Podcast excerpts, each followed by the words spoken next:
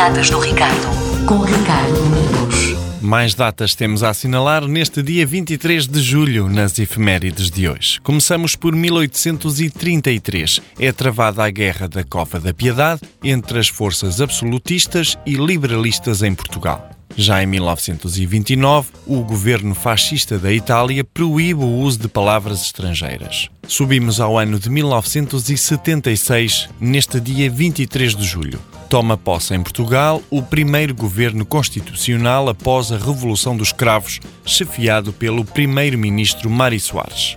Chegamos ao ano de 1980. Pantuan torna-se o primeiro cidadão vietnamita e o primeiro asiático no espaço quando voa a bordo da missão Soyuz 37 como um astronauta de pesquisa Intercosmos. Treze anos depois, em 93, oito crianças e adolescentes são mortos no centro do Rio de Janeiro, no que ficou conhecido como a Chacina de Candelária. Dois anos depois, em 1995, o cometa Hale-Bopp é descoberto. Hale-Bopp foi um dos maiores cometas observados no século XX e um dos mais brilhantes da segunda metade do século XX pôde ser contemplado a olho nu durante 18 meses, quase o dobro do tempo do grande cometa de 1811. Possui entre 40 e 80 km de diâmetro.